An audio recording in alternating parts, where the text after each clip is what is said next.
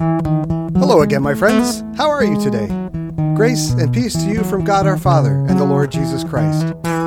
This week, we continue our study through the Gospel as recorded by St. Luke, a few paragraphs down from last week, chapter 19. Here we see Jesus weeping over Jerusalem.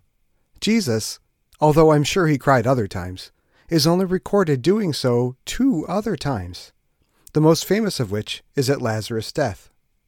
Keep listening to hear why he does so and why we should pay attention to it. There are lots of good things happening at St. Mark's Church in Bemidji, and I'd like you to join us if you're interested. Are you confused after listening to the parables or other parts of God's Word? Come join us at church. Have a little bundle of joy that's out of control? We'll bring them to our youth or junior youth group. Want to know that you're not praying alone? Join our prayer club and talk right to the Almighty God with us about anything and everything.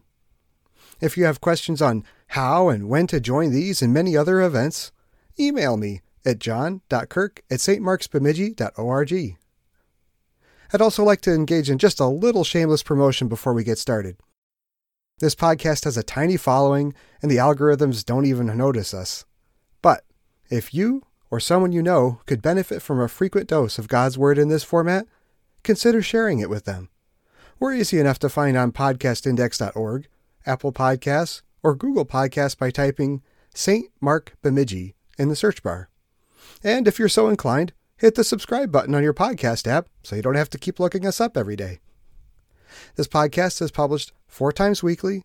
3 times during the week, we feature a short devotional like the one you're about to hear, and on Sundays, we replay a Sunday sermon from our church, or on occasion, another Wells church. We are currently going through our daily prayer series on the Gospels and the Book of Acts. Each day, we take a quick but a thoughtful look into a verse or 2 of one of these 5 potent accounts of the earthly ministry of Jesus or of the early church.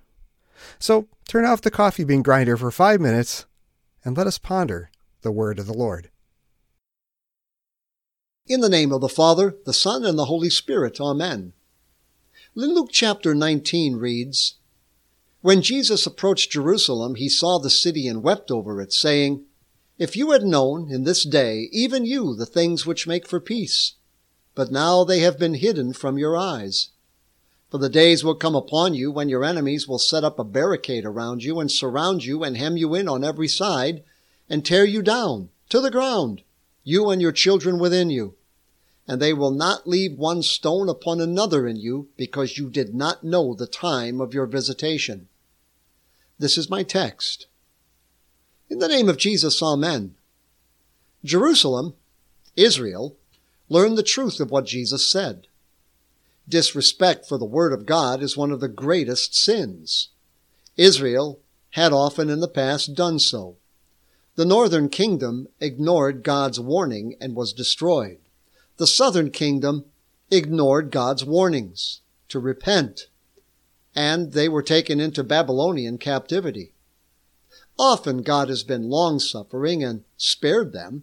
Still, they were unwilling to tolerate the divine truth preached by Christ, and crouching at the door was their destruction, only 40 years, give or take, after Jesus' resurrection.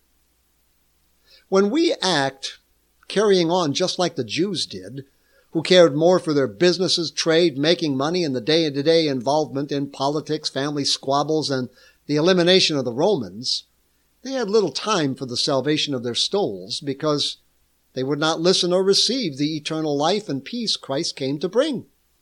And their excuses are all quite familiar to us. Well, we'll listen to Jesus when he advances our business, gets us a job, health care, security from our enemies, a safe place for our money, and that our property might not be in jeopardy. But they could not, because John 11, What are we to do? They cried out. For this man performs many signs. If we let him go on like this, everybody will believe in him, and the Romans will come and take away both our place and our nation. We who have heard the gospel message of the riches of God, redemption from sin, reconciliation with God, peace forever with Christ in his kingdom, they often become dulled in hearing. We sit back and take our ease as if on the one hand all is well, and on the other hand, There's nothing we can do about the state of affairs anyway. When we ought to trust Christ in his word, gladly hear and learn it, confess it before others, and earnestly pray that God would continue to grant us peace. We ought to pray fervently for God to extend his kingdom everywhere, to use us to confess the name of Christ whenever and wherever he gives us the opportunity. All we ever hear elsewhere is to throw more laws at the problem, throw more money at the problem, throw more troops at the problem, before we throw up our hands in exasperation and despair. Why? We have Christ's own promise, and that cannot fail. Pray to God to throw more word of God at it. In the name of Jesus, amen. That's all there is for today, but we are so happy you took a few moments out of your busy day to listen to God's Word with us. Please consider subscribing to our podcast to hear more devotions like this, Monday through Friday, and to hear our Sunday sermons as well. We also cordially invite you to join us for church every week at 8 a.m. and 10:30 a.m. on Sunday mornings. If you would like more information about our church and its ministry, please visit our website at www.stmarksbemidji.org.